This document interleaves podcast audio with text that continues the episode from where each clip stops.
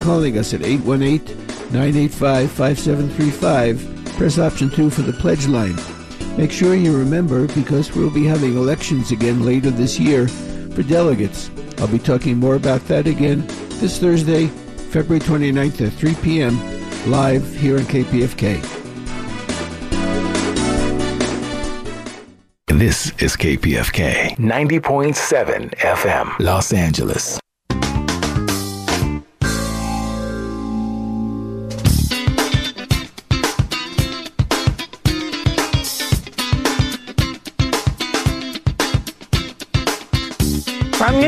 This is Democracy Now!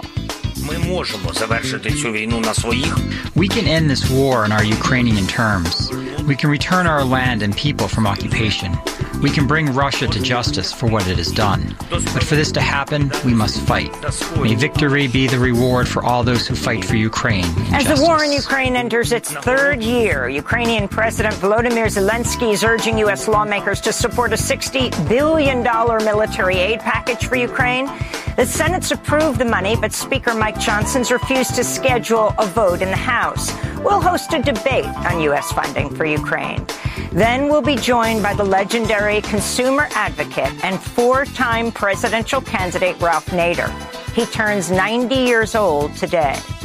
Well, the important thing in, the U.S. here is to focus on Congress and the White House because they are waist deep in, in this uh, genocidal war uh, in uh, in Gaza.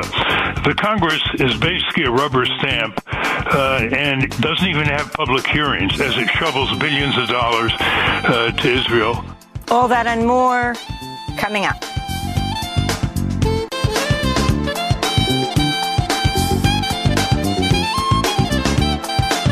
Welcome to Democracy Now!, democracynow.org, the War and Peace Report. I'm Amy Goodman. As the official Palestinian death toll in Israel's war on Gaza nears 30,000, President Biden said Monday he hopes a ceasefire can be achieved by next Monday. Well, I hope by the, the beginning of the weekend. I mean, the end of the weekend. At least my, my, my national security advisor tells me that we're close. We're close. It's not done yet. And my hope is by next Monday we'll have a ceasefire. President Biden made the comment in a New York City ice cream shop with late night host Seth Meyers, whose show he appeared on Monday evening. Qatar, which is hosting negotiations, said it's optimistic a deal could be reached before Ramadan next month. Meanwhile, Reuters reports Hamas called Biden's remarks premature. Meanwhile, on the ground in Gaza, Israeli forces opened fire again on people waiting for aid in Gaza City. A Palestinian man who was waiting for a delivery of flour pleaded with the world to take mercy on hungry Palestinians. Look at us through the eyes of mercy, people. For the sake of Islam, look with mercy. Film so that people can see the starvation, how people are coming. They're carrying the martyrs on a donkey cart, on a bicycle. We don't have any value anymore. We don't have any value. No one is looking at us. On Monday, Jordan and France conducted a joint operation to airdrop food to central and southern Gaza. Palestinians use rowboats to retrieve aid packages dropped at sea. Gazans continue to face starvation, affecting even its youngest babies who do not have access to milk or formula. My son is supposed to have milk as a newborn, be it natural milk or formula milk, but I wasn't able to get him milk because there is no milk in Gaza. I had to give him a date because I can't provide milk for him because there is no food, there is no fruits. As a mother who just gave birth, there is no fruits or vegetables. There is nothing in Gaza. In other news from Gaza, acclaimed artist Fathi Ghaben has died after Israeli authorities denied him permission to travel for medical treatment. The 77 year old artist suffered from severe chest and lung conditions, was unable to get care in Gaza due to the lack of oxygen and other crucial health resources in the besieged territory. His paintings immortalize the Palestinian struggle and the right of return. The International Court of Justice Monday concluded its six-day hearing on Israel's occupation of Palestinian territories. Representatives from over 50 nations and international organizations presented oral statements at The Hague, most arguing Israel's military occupation of the West Bank, Gaza, and East Jerusalem is a violation of international law and calling for the establishment of an independent Palestinian state. This is Abdel Hakim El with the League of Arab States. This prolonged occupation is an affront to international justice. The failure to bring it to an end has led to the current horrors perpetrated against the Palestinian people, amounting to genocide. There can be no moral or juridical justification for occupying lands, killing, terrorizing, and displacing their populations. In related news, human rights groups say Israel's completely ignored the World Court's order to take all measures within its power to prevent genocide in Gaza. One month after the ruling, Israel's continued to block most delivery of life-saving humanitarian aid, food, medicines, and fuel to Gaza. Since January's ruling, Israeli forces have killed over 3,400 Palestinians in Gaza. The Israeli government is expected to soon deliver its own 30-day assessment of with the ICJ decision. In response, Omar Shakir with Human Rights Watch said, quote, Israel's blatant disregard for the World Court's order poses a direct challenge to the rules-based international order. Failure to ensure Israel's compliance puts the lives of millions of Palestinians at risk and threatens to undermine the institutions charged with ensuring respect for international law and the system that ensures civilian protection worldwide, he said. Vigils were held in Washington, D.C. and elsewhere Monday for Aaron Bushnell, an active duty U.S. Air Force member who died after setting himself on fire outside the Israeli embassy in Washington to protest genocide in Gaza. The 25-year-old who live-streamed his self-immolation yelled Free Palestine as he was consumed by the flames. Marione Ingram, an 88-year-old artist, activist and German Holocaust survivor, was at the D.C. vigil on Monday. I urge you, Mr. President, I urge you, Congress, start defunding Israel. Start making peace. It is time we stop killing children. I do not wish that people burn themselves to bring the point home. Mr. Biden, you should stop supporting the genocide in Gaza. She was carrying a sign that said, Survivor says peace, not wars, in our name. You can see our interviews with Marione Ingram at democracynow.org. In response to Aaron Bushnell's act of protest, Palestinian poet and journalist Mohammed El-Kurd said, quote, if you're a soldier sacrificing yourself to protect U.S. interests, you're a rational, noble hero. But if you sacrifice yourself to protest the genocide your country is funding, you are mentally ill, unquote. Meanwhile, Pentagon spokesperson Pat Ryder dodged a reporter question about how military members feel about the U.S. role in Gaza.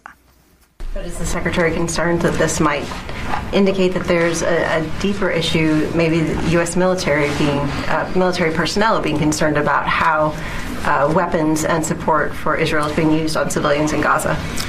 Well, look, from a Department of Defense standpoint, since Hamas's brutal attacks on October 7th, we've been focused on the four key areas that the Secretary set out from the onset. That's protecting U.S. forces and citizens in the region, supporting Israel's inherent right to defend itself from terrorist attacks, working closely with Israel to support and secure the release of hostages from Hamas. In New York, hundreds of Jewish American activists and allies descended on 30 Rockefeller Center, headquarters of NBC, to disrupt President Biden's surprise appearance on Late Night with Seth Meyers. Around 50 activists were arrested, according to organizers.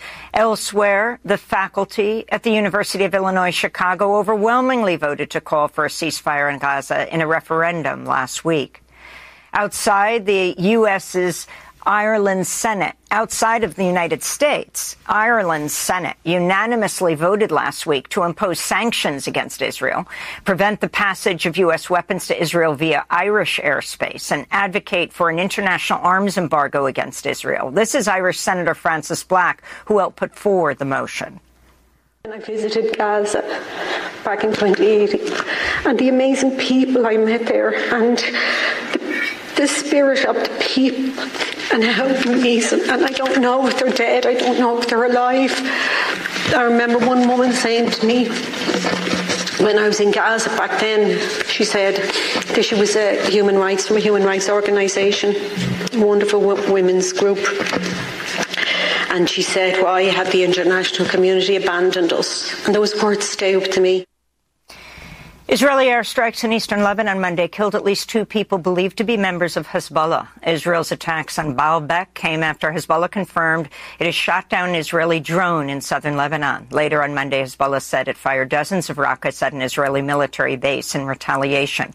Elsewhere, U.S. forces said it carried out preemptive strikes against Houthi targets in Yemen, destroying missiles, unmanned vessels, and a drone.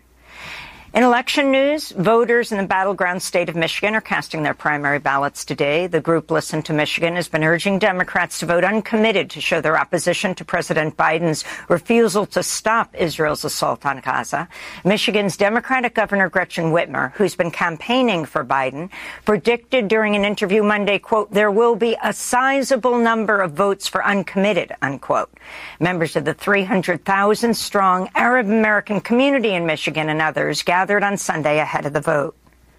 We need to show President Biden and all the other candidates that we support Palestine. We don't support our U.S. tax dollars going towards Israel to ethnically cleanse Palestine. And this is a human cause, and so we're all showing up. Activists in Minnesota recently launched their own uncommitted campaign ahead of Minnesota's presidential primary, March 5th. A close associate of Alexei Navalny says the late Russian opposition leader was days away from being released in a prisoner exchange. Maria Pevchikh, chair of Navalny's Anti-Corruption Foundation, spoke on Alexei Navalny's YouTube channel. Navalny was everything Putin could never be, and Putin hated him for it. But why did he kill him now? Why February 16th? Alexei Navalny could have been sitting in my place right now, today. This is not a figure of speech. This could have and should have happened. Navalny was supposed to be free in the coming days because we had achieved a decision on his exchange. Maria Pevchikh accused Putin of killing Navalny to prevent the swap from happening. Navalny was allegedly to be exchanged for two unnamed U.S. nationals and Vadim Krasikov, a Russian Secret Service member who's serving a life sentence in Germany for the 2019 murder of a Kremlin dissident. Media outlets speculate the two American citizens could be Wall Street Journal reporter Evan Gershkovich and former Marine Paul Whelan. Denmark's closed its investigation into the 2022 blasts on the Nord Stream pipelines, which were built to carry natural gas from Russia to Europe.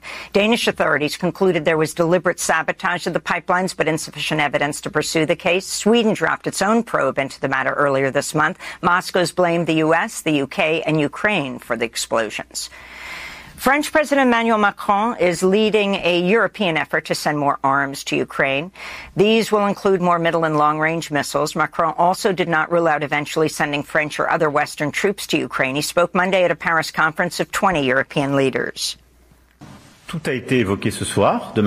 Everything was discussed in a free and direct manner tonight. There was no consensus today to send troops onto the ground in a manner that's official, assumed, and endorsed. But on the dynamic, nothing should be excluded. We will do everything so that Russia cannot win this war. Sweden's cleared its final obstacle to join NATO after Hungary's parliament ratified Stockholm's bid Monday. The Swedish prime minister hailed the historic step. Sweden is leaving behind 200 years of neutrality and military non-alignment. As far as Russia is concerned, the only thing we can safely expect is that they do not like Sweden becoming a NATO member. They didn't like Finland becoming a NATO member either. The whole purpose was to emphasize that a country like Ukraine would not be allowed to choose its own path. Hungarian Prime Minister Viktor Orban had blocked Sweden's bid for membership for over 18 months, but finally relented following last week's deal for Sweden to sell Hungary four fighter jets. In Burkina Faso, dozens of people were killed after an attack Sunday on a mosque in Natiabouani in the east of the country. Armed individuals reportedly entered the mosque and opened fire as people gathered for morning prayer. On the same day, at least 15 people were killed in a separate attack on a Catholic church during Sunday Mass in northern Burkina Faso. And back here in New York, a former professor at the Albert Einstein College of Medicine in the Bronx has donated $1 billion to cover tuition payments of all students for the foreseeable future. The medical school will be free for all. Ruth Gottesman's donation is one of the largest ever made to an educational institution in the United States. The 93-year-old professor who studied learning disabilities and created an adult literacy program was married to a Wall Street financier who left her the money when he died in 2022. She made the announcement to a crowd of students who erupted in cheers. Dr. Oni Blackstock, emergency medicine physician, author and founder of Advancing Health Equity, said on social media, quote, hoping there is positive impact on the health of Bronxites, home to the poorest congressional district in the U.S. I also hope this helps to recruit more black, Latinx, and indigenous student groups that are woefully underrepresented in medicine that do not have same level of generational wealth as their white counterparts. Professor Gottesman insisted a condition of the gift was that the school does not change its name to hers, telling the New York Times, quote, We've got the gosh darn name. We've got Albert Einstein, she said. And those are some of the headlines. This is Democracy Now!, democracynow.org. Coming up, as the war in Ukraine enters its third year, we host a debate on U.S. funding for Ukraine. Stay with us. Over the ashes of blood march the civilized soldier over the ruins of the French fortress of a failure, over the silent screams of the dead and the dying. Please be reassured, we seek no wider war.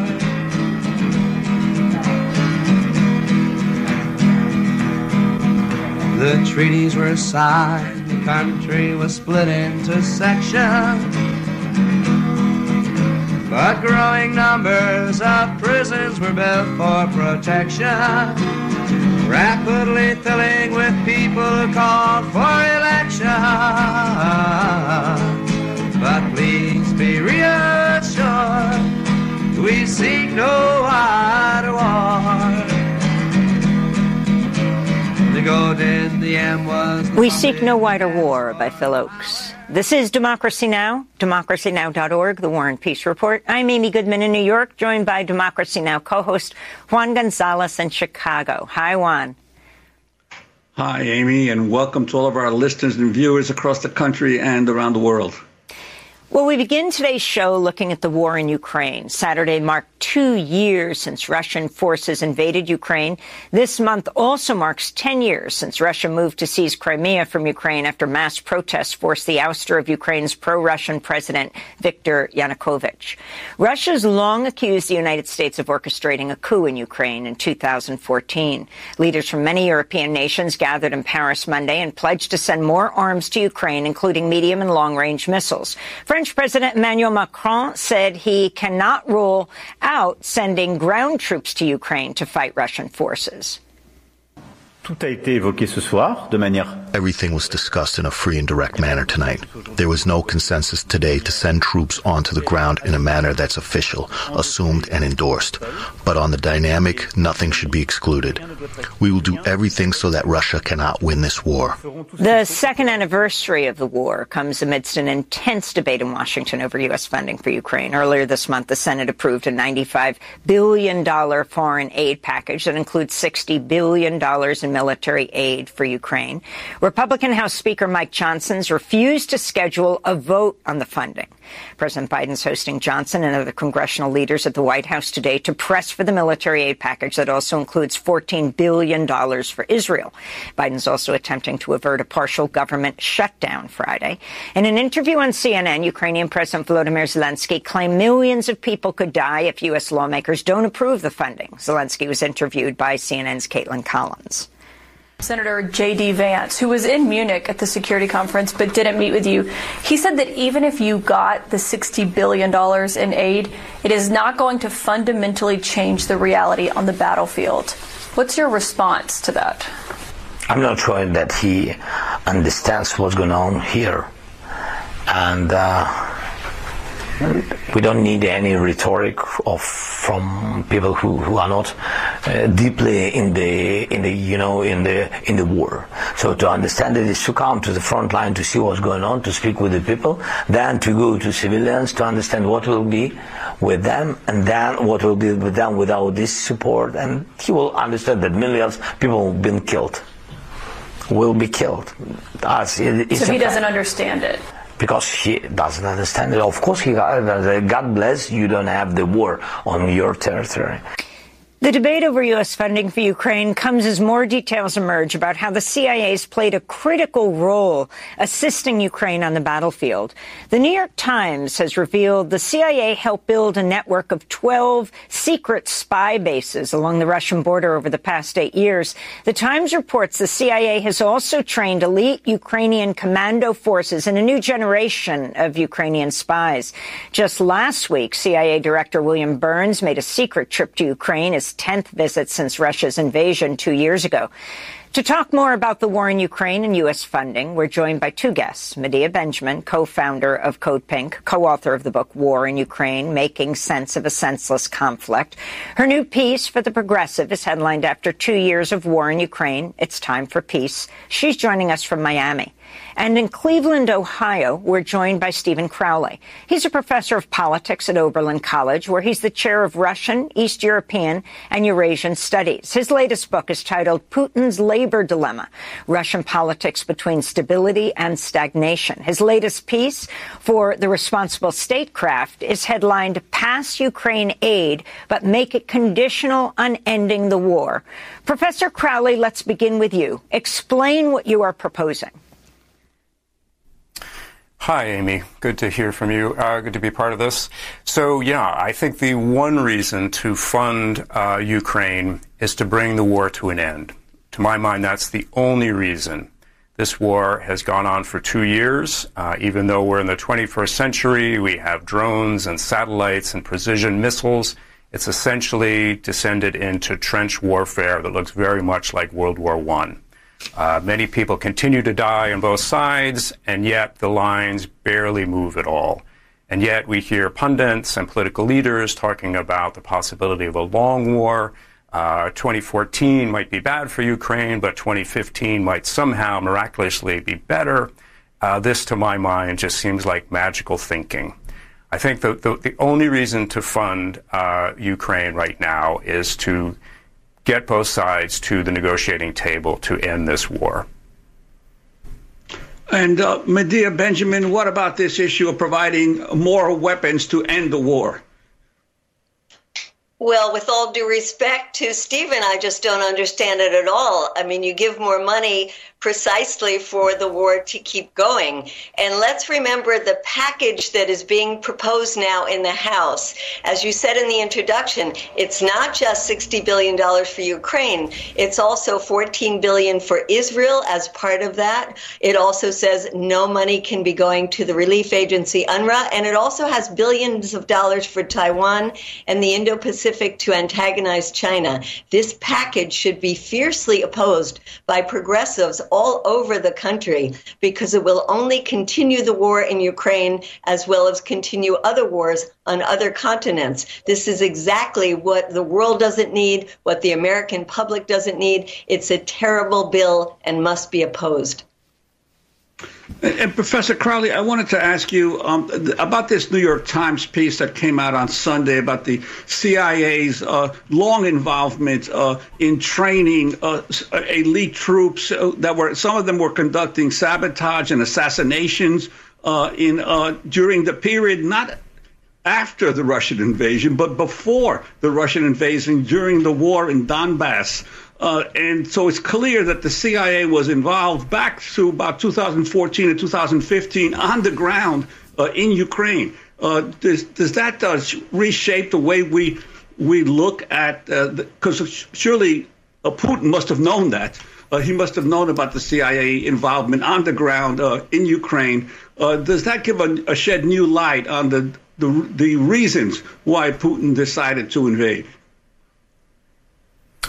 I think it, I think it might, Juan. Uh, if you look closely at that New York Times article, they sort of briefly brush past the uh, a, couple of sentences where they said that Russia was aware of this and saw this as, as rather provocative. That perhaps the uh, the United States was intending to perhaps uh, act aggressively or, or even, you know, invade Russia.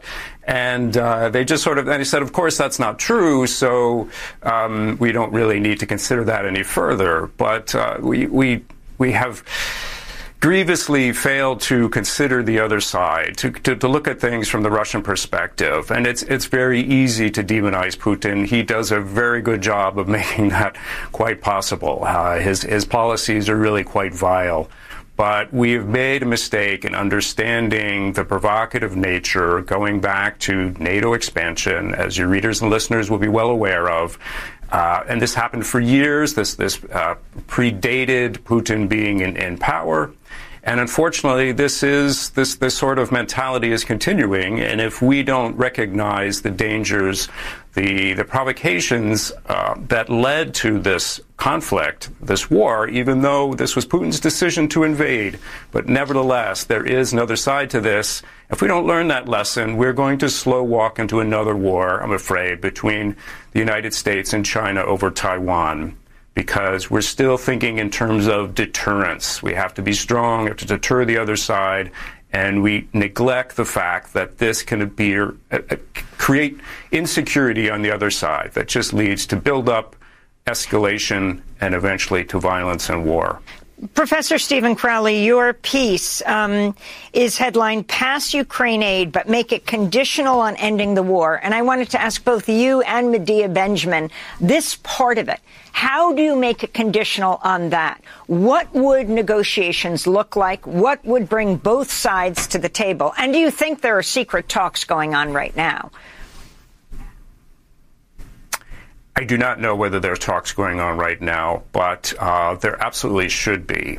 Uh, and I'm afraid there's been lots of hints that, well, there's been speculation. People have said, well, Putin doesn't want to negotiate, or they said he says he wants to negotiate, but he really is just doing this to uh, deter the West from supplying, giving any support to Ukraine. And my answer to that is, well, test that. Uh, let's call it. Let's say we're ready to negotiate. Like we, yes, including, we can't simply leave this to the Ukrainians. It's understandable that their country wasn't invaded. They want to do everything they can to repel the invader, but it's on us, the people that are sending rockets and, and military material there, to remind the Ukrainians, look, this isn't going to get any better for you. It, it could only get worse, and now is the time to negotiate. And if Putin isn't willing to negotiate, then call him on that. Then just say, yes, this is, this is on him now. But I think there are many signs of war fatigue in Russia as well as Ukraine. They're more hidden behind the repressive atmosphere and the propaganda and so forth. But Russia itself is also tiring of war. And Medea Benjamin, if you could respond to that, what would a negotiation look like and what would bring both sides to the table? Well, it's tragic because we know exactly what a negotiation would look like because it was happening four days after the Russian invasion. There had been a series of talks going on for the entire month, and they came up with a 15 point plan which was in essence that Russia uh, would uh, that Ukraine would not join NATO, that Ukraine would be a neutral country in exchange for guarantees uh, by other countries. Uh, the Ukrainians had even agreed at that time to put the issue of Crimea off well into the future. They talked about a 15-year consultation on the status of Crimea. The essence of what peace talks would be are already very clear, and let's also be clear that it is the U.S. and the UK that sabotaged those early peace talks. They said to Ukraine that Putin is a war criminal, should not be negotiated with, and if you come up with a deal, we will not back it. Uh, they, we have also seen in these two years all these attempts by countries around the world, uh, whether it is China, or Mexico or Brazil or the six African nations uh, that have come forward with peace plans that the U.S. has just dismissed. So we have to recognize that the U.S., as the Secretary of Defense had said, um, wants to use this as an opportunity to weaken Russia. And so pouring more money into this conflict is just going to mean more Ukrainians going to be killed, more conscripted Russian soldiers going to be killed. We have to seize this moment right now, not give more money and say, say this is the time to go to the negotiating table. In fact, Ukraine is in a worse position now than it was a year ago when uh, uh, uh when the chief of staff of the U.S. Uh, Milley said seize the moment, and the U.S. did not do it. And imagine if Donald Trump is the next president. This will be even worse for Ukraine. So now is the time to seize the moment and go to negotiations. Stop fueling a war that is not winnable on the battlefield. Uh, I wanted to ask you, what would you respond to those who say that uh, allowing uh, uh Russia and Putin to uh, maintain control of portions of uh, Ukrainian territory will only embolden him to to pursue more aggression throughout Europe? Well, if indeed Putin's aim was to take over Ukraine, he hasn't been able to do that. Uh, in that sense, Russia has already lost. Uh, and uh, he is not going to be able to go any further than maintaining the hold of the territories uh, in the Donbass that, that he controls now. And Crimea is recognized uh, as a territory that had been part of Russia for about 200 years, where the majority of people are ethnic Russians and Russian speaking. Um, so I think if Ukraine did not become part of NATO, uh, made it clear that it would uh, made uh, it would be a neutral country, this could be perceived by Putin as a win. Uh, and it could also be perceived uh, by the uh, by the Ukrainians uh, as a win that Putin was not able to take over any more of their country, uh, and that there would be some kind of fast track for Ukraine to be entering uh, the European Union there are certainly things that can be negotiated that could be put towards to the people of Russia and Ukraine uh, as a way to get out of this. As Stephen said, war weariness on both sides. While Zelensky is saying that he desperately needs more weapons, his general uh, Secretary of Defense has uh, said that half of the weapons promised by the West and allocated have not even been delivered. And what we know as perhaps the most difficult problem for Ukraine is one of manpower. They don't have the recruits. The most gung ho nationalist uh, fighters have already been killed or maimed, and the new recruits are very hard for them to find. They say they need another 500,000 recruits. Well, they just fired all the recruiters recently because of corruption. People were paying $12,000 to be smuggled out of the country. They don't have the manpower, and let's recognize that Russia has over three times the population of Ukraine. This is not a good situation for Ukraine, and if we pour more money in, it will only give uh, the the uh, the impetus for Zelensky to keep trying to fight a war that is not winnable. Uh, Professor Crowley, I wanted to ask you about this whole issue of uh, increased uh, military aid in a situation where there's considerable evidence that uh, not only of corruption uh, within the Ukrainian government, but of massive uh, amounts of weapons that were already allocated have been delinquent or missing, according to an Associated Press report recently. Yeah, one, I, am not totally up to speed on that, but I would say the answer for Ukraine isn't really more weapons. Um, it is really to get both sides to the negotiating table. I think the the package might give uh, Ukraine enough leverage to be able to sit down with Russia. Uh, that appears, at least at the moment, to have a stronger hand, but to bring an end to it. And and the funding ultimately needs to go to reconstructing Ukraine. There's been some estimates of $1 trillion that it will cost to reconstruct Ukraine after this devastation. And on to your uh, earlier question, the earlier question to, to Medea, uh, Russia may look like it's coming out of this war as a victor if things end right now, but the long term prospects for Russia are quite grim. Uh, its economy is overheating. It's isolated from the rest of the world outside of places like Iran and North Korea. China is not a is not a, a true partner. Uh, Russia needs China more than China needs Russia. So the talk coming out of places like Europe that, well, if the war ends, then in five or ten years, Putin is somehow going to amass enough forces to attack Estonia, let alone Poland, it seems to me just ludicrous. Um, he may, even if he wanted to do that, I don't see how that is possible. And there's talk, unfortunately, in Europe about shifting resources from areas like climate change uh, to increasing more military weapons and more military production. And unfortunately, that's exactly what Putin would like to have, because the way he fuels his war is through the sale of oil and gas.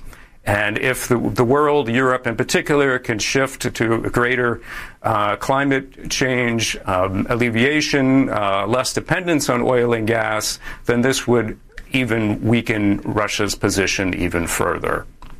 Um, White House National Security Advisor Jake Sullivan said Sunday Ukraine needs more military aid. He was speaking to Martha Raddatz on ABC's This Week. This is not about a shortage of will, Martha. This is about a shortage of bullets. And if we can fill that shortage of bullets, Ukraine will stand up brave and courageous uh, and take the fight to the Russians. The United States will continue alongside our allies and partners to try to get Ukraine all of the tools and capabilities that it, it, needs to be able to conduct this fight as rapidly and as efficiently as we possibly can. So, Medea Benjamin, if you can respond to this, and also the fact that um, the House Speaker Johnson has not put this on the floor of the House for a vote. It passed the Senate. Um, because it's believed it would pass overwhelmingly, interestingly enough, from the Republicans and the Democrats. Um, I'm wondering your thoughts on where political lines are these days well, the political lines are extremely uh, strange uh, the uh, there are no Democrats who are opposing more money to Ukraine. Uh, you right, might remember Amy way back last year in October when there were 30 progressive Democrats who said maybe it's time to consider negotiations, and they were so pilloried by their own party they had to withdraw that letter within 24 hours, and for the most part have been absolutely silenced ever since. I think this is tragic. This is leaving it to the extreme right of the Republican Party to take a position that is very popular with the American people. Very early on in this war, an AP poll so, showed that the majority of Americans thought the U.S. should only play a minor role in the case of Ukraine. And it is not popular to be sending tens and tens of billions of dollars to Ukraine when President Tr- uh, uh, when uh, candidate Trump says that he would end this war in a day by calling up his two friends Zelensky and Putin, and that uh, Biden is not capable of ending this war. That is something that is very popular, not among only Trump supporters, but the general public. Uh, the public does not want to keep funding this war. Schumer just came back from uh, Ukraine and said that it would take years to win this war. And that implies that the American public should keep spending. Uh, what has now been over a hundred billion dollars on this war. I don't think that's a very popular position, and I think it's very bad for Biden if he doesn't come out. And as Stephen said, he should try talking to Putin. You asked if there had been attempts or behind the scene talks. Well, we just saw from Reuters by a senior Moscow correspondent that indeed the Russians had reached out to the U.S. as late as January of this year asking for talks. And Jake Sullivan and others responded that they could talk to Russia about other issues, but not about Ukraine. I say the Democrats better start talking to Russia better start pushing Ukraine to the negotiating table because it is not a popular position. And, and Medea, we just uh, have a, about uh, less than a minute for this segment, but I'm wondering uh, the other war, uh, the Israeli war uh, uh, on Gaza, Uh, and the position of progressives and Democrats in Congress on that, on funding, on additional funding for Israel. Your take on that?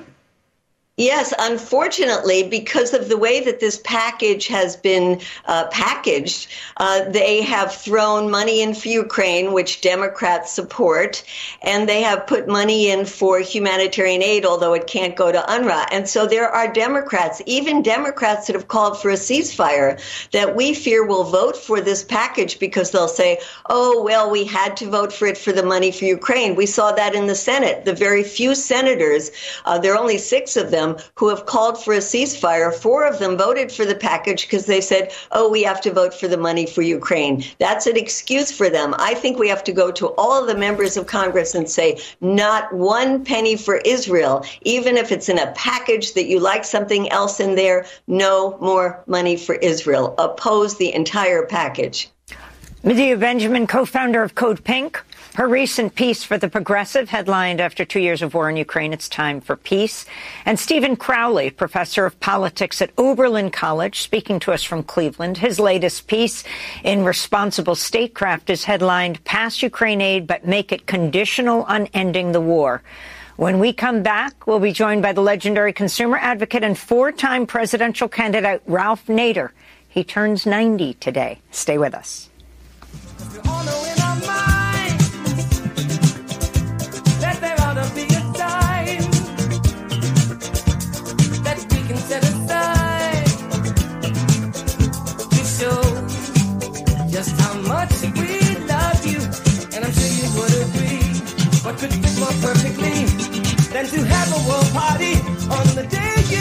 Born on February 27, 1934, in Winsted, Connecticut. Of course, you can hear Ralph Nader on KPFK Sundays at noon. Plays now for Democracy Now! at 818-985-5735. We'll be speaking with Amy Goodman in about 10 minutes, uh, hoping that you'll stick around. But once again, support Democracy Now! on KPFK by pledging your support at 818-985-5735 or online at kpfk.org.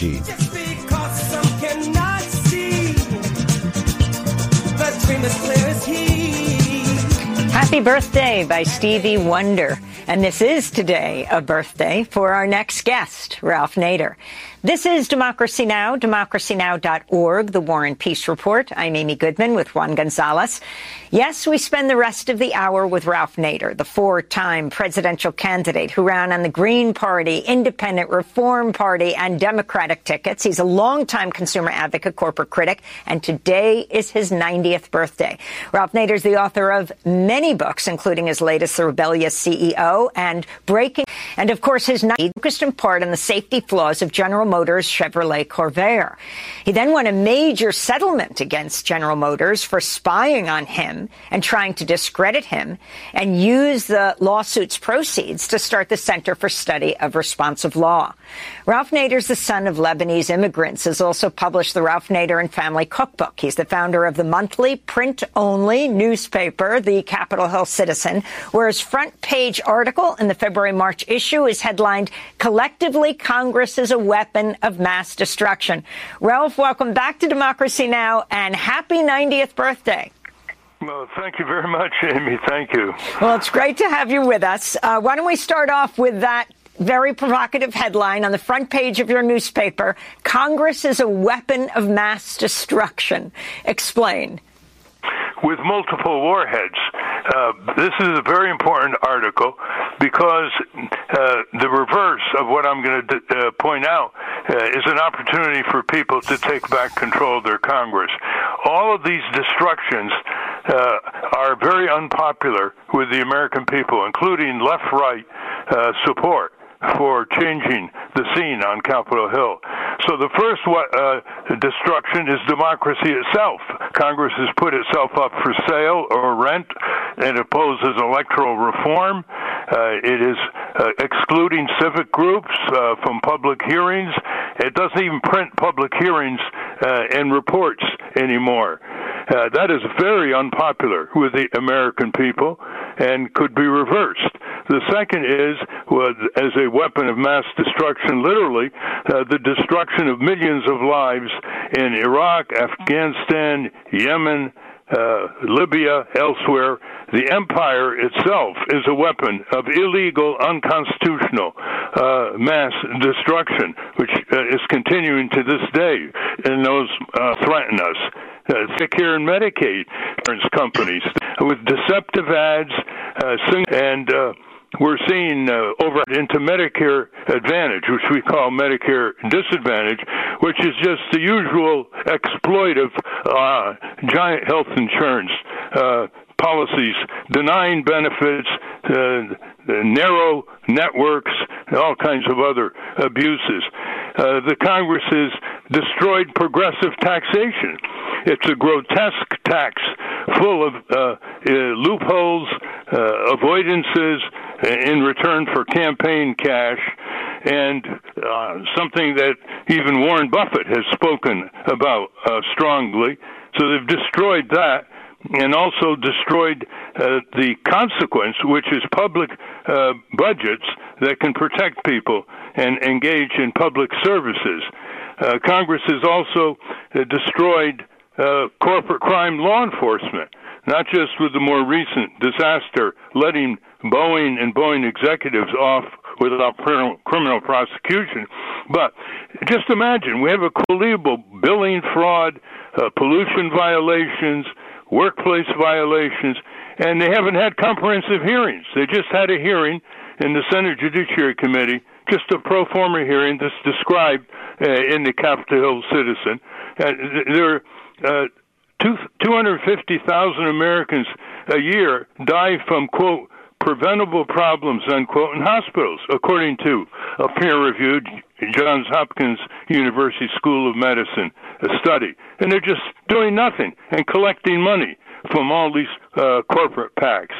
And then, of course, on child poverty, uh, just uh, they didn't extend the child uh, tax ex- uh, uh, extension, rather, the tax benefit, which had cut uh, up to January uh, 2022 child poverty by 40%, and they didn't do that. And by the way, I do make a, an important distinction, Amy and Juan. Uh, that's why I use the word collectively. Congress is a weapon of mass destruction because there are some good people in Congress, but as a body, it is definitely a weapon of mass destruction. Imagine uh, millions of people being taken off Medicaid as we speak, 45 uh, million Americans experiencing food insecurity, another euphemism for hunger, and the Congress is about to send $14 billion, the genocide tax, uh, for more weapons to Israel to slaughter more Gazan families. I mean, we're talking felonious uh, performance here of the first order. And then the last list, and there's a long list, but I'll end with this. Congress is destroying the commons.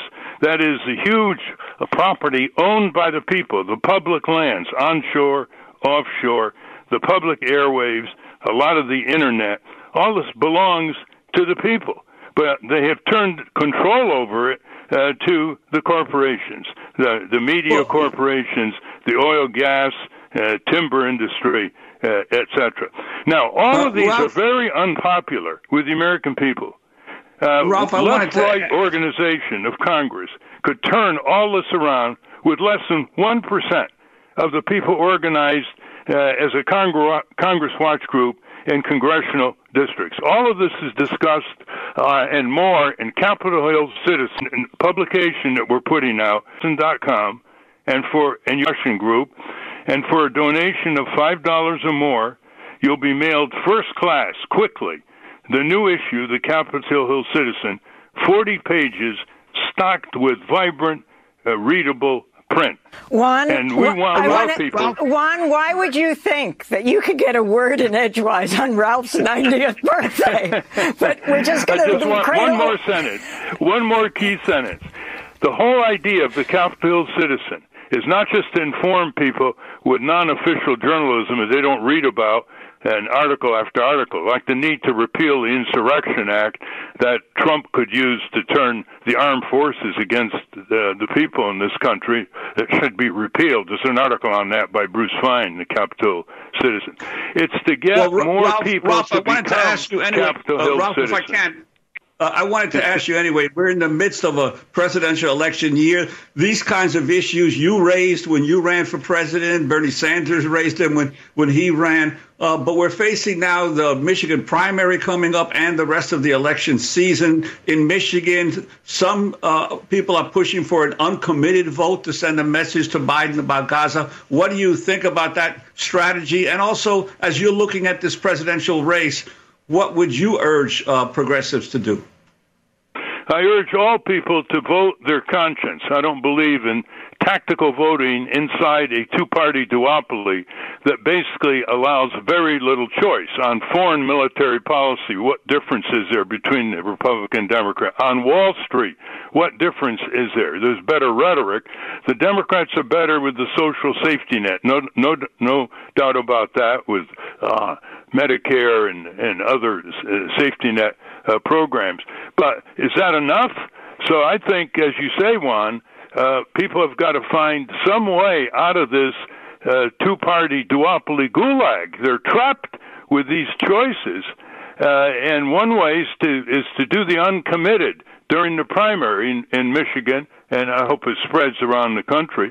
But also, you know, uh, there, there, there are only a few swing states here, uh, so the majority of the American people in red and blue states can vote for a third party. They can vote for the Green Party, which has a, a marvelous agenda that the Democratic Party should have picked up on long ago. So people should vote their conscience. I, I believe that very strongly. That's what Eugene Debs used to recommend, the great labor leader in the early 20th century. I wanted to go back in time with me and Juan uh, because we're also celebrating our 20th anniversary of Democracy Now! Uh, when we took you, Ralph, as a presidential candidate onto the floor of the Republican convention. This was in Philadelphia. We were broadcasting from the Independent Media Center. May have been the first an impromptu, but one floor of another party.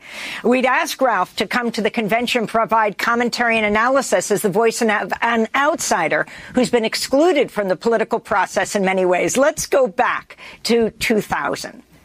Well,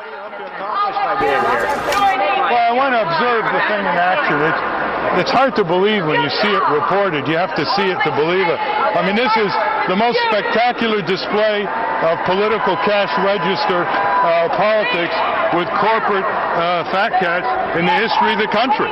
And it's always good to see the state of the art shamelessly paraded on national TV. What's the message to the delegates here? My message is to go home and rethink what they're doing to the country when they sell politics to corporate fat cats in return for political favors. And that's what I say to the Democrats as well. Our democracy is being hijacked by large commercial interests against the interests of everyday people. And we've got to have political reform in this country. I'm very sorry to see John McCain, who had millions of supporters, standing for political reform, morph himself into George W. Bush today. Sir, in some states you're drawing at seven or eight percent. Um, do you think would you be the spoiler if, if, if this race is too is close? You can't spoil a political system that's spoiled to the core. We need a new political reform movement in this country. It's not going to come from the Democratic or Republican parties. So that was Ralph Nader in the summer of 2000 in Philadelphia on the floor of the Republican convention. Uh, everyone, the journalists migrated. He basically held a news conference there. We brought him on to present commentary. Um, Ralph, you ran for president four times. Um, your thoughts on what you call the duopoly, and at this point, when people are talking about this election, which could ultimately be between Biden and um, Trump, calling it the most important uh, presidential election perhaps in history. What are your comments on that?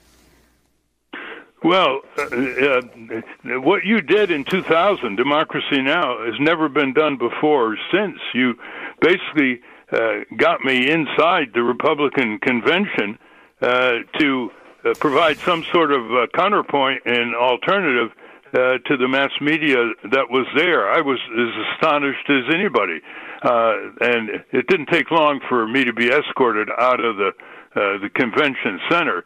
But you got the job done, and. Uh, what is the job? The job is to give more voices and choices on the electoral ballot to the American people. This is crazy what's going on. The gap between the Democrats and Republicans has narrowed tremendously from the days of Franklin Delano Roosevelt and the Republican Party, say in the 1930s. The Democrats have rhetoric on uh, environmental issues, labor issues, but they don't really use their muscle in Congress. And they should have long ago landslided the Republican Party, which is the worst ever in history on so many issues that have been uh, reported by you and others. So, what do people do? That first of all, they have to organize Congress Watch uh, lobbies back home uh, between elections so that elections become more meaningful. So that people start seeing that on the table is corporate crime enforcement, the end of corporate welfare, the establishment of uh, arms control treaties, and a Department of Peace that Dennis Kucinich is uh, supporting. He's now running for Congress again uh, from from Ohio. Uh, there's so many areas that were put on an effort in 2022, which we called winningamerica.net. You people can go and see it, uh, showing that so many of the major concerns of the American people, it doesn't matter whether they label themselves conservative or liberal when they uh, are trying to feed their families, when they're trying to get through the day where they live, work, and, and raise their families. Uh, ideology of divide and rule doesn't uh, quite work with them. But uh, we, we tried to do that with winningamerica.net, we put the whole range of progressive policies that have huge majoritarian support. That's the hidden uh, story. There's a lot of left-right support for a living wage, for universal health insurance, for cracking down on corporate crime, for changing the whole ridiculous uh, tax Ralph, system. Ralph, Juan wants to get one more question in before the end of the show. Juan? Yeah. Uh, Ralph, I wanted to ask you about the the uh, Israel's war on Gaza. You had a recent column headline: "What the mass media needs to cover regarding Israel-Gaza conflict." Could you lay out? We only have about a a couple of minutes. If you could lay out your key points. Well, the key point is that, uh, and this is not very uh, often recognized, is there are five federal laws that the U.S. and Israel are violating by uh, unconditional and unconstitutional uh, support of this uh, illegal genocidal war in Gaza. Uh, the Foreign Assistance You're listening Act, to you're listening to Ralph Nader, and if you want to hear the end, go to democracynow.org. But right now, we're asking you to support KPFK. Ralph turns 90 years old today. Happy birthday, Ralph. Um, to say the least, he's continuing to organize and put out Capitol Hill Citizen, which is a paper, newspaper about what's happening on Capitol Hill. Um, if you care about what you heard today, from the debate on funding of Ukraine to Ralph Nader on his 90th birthday, um, we ask you to make the call that makes KPFK happen. 818-985-5735 or go to kpfk.org. But do it now. We simply can't do this without you, only with you, only together. If you live in Silver Lake or you live in Hollywood or you live in Venice Beach or Manhattan Beach or Long Beach, If you live in Torrance or Watts or Pacific Palisades, or you live in Malibu, or you live in Simi Valley or Whittier, we're urging you, please, Beverly Hills, Hollywood Hills, Santa Monica, please make that call. You can also go online at kpfk.org. If you want to get, we have a few Democracy Now! mugs for a 50, $65 contribution. They're blue mugs. They're wonderful. They have a microphone that dissolves into doves and says Democracy Now! We love these mugs here. They disappear all the time. Um, KPFK has a few of them. For a $65 contribution, get this wonderful mug to drink in Democracy Now! with. 818-985-KPFK is the number to call, or go to kpfk.org. Um, we ask you, please do it now. I, we're hopeless. We come in at the very end of the show instead of breaking in midway through because we want you to get everything. And if you want to encourage the depravity, then go to kpfk.org and make a contribution. It could be $5 or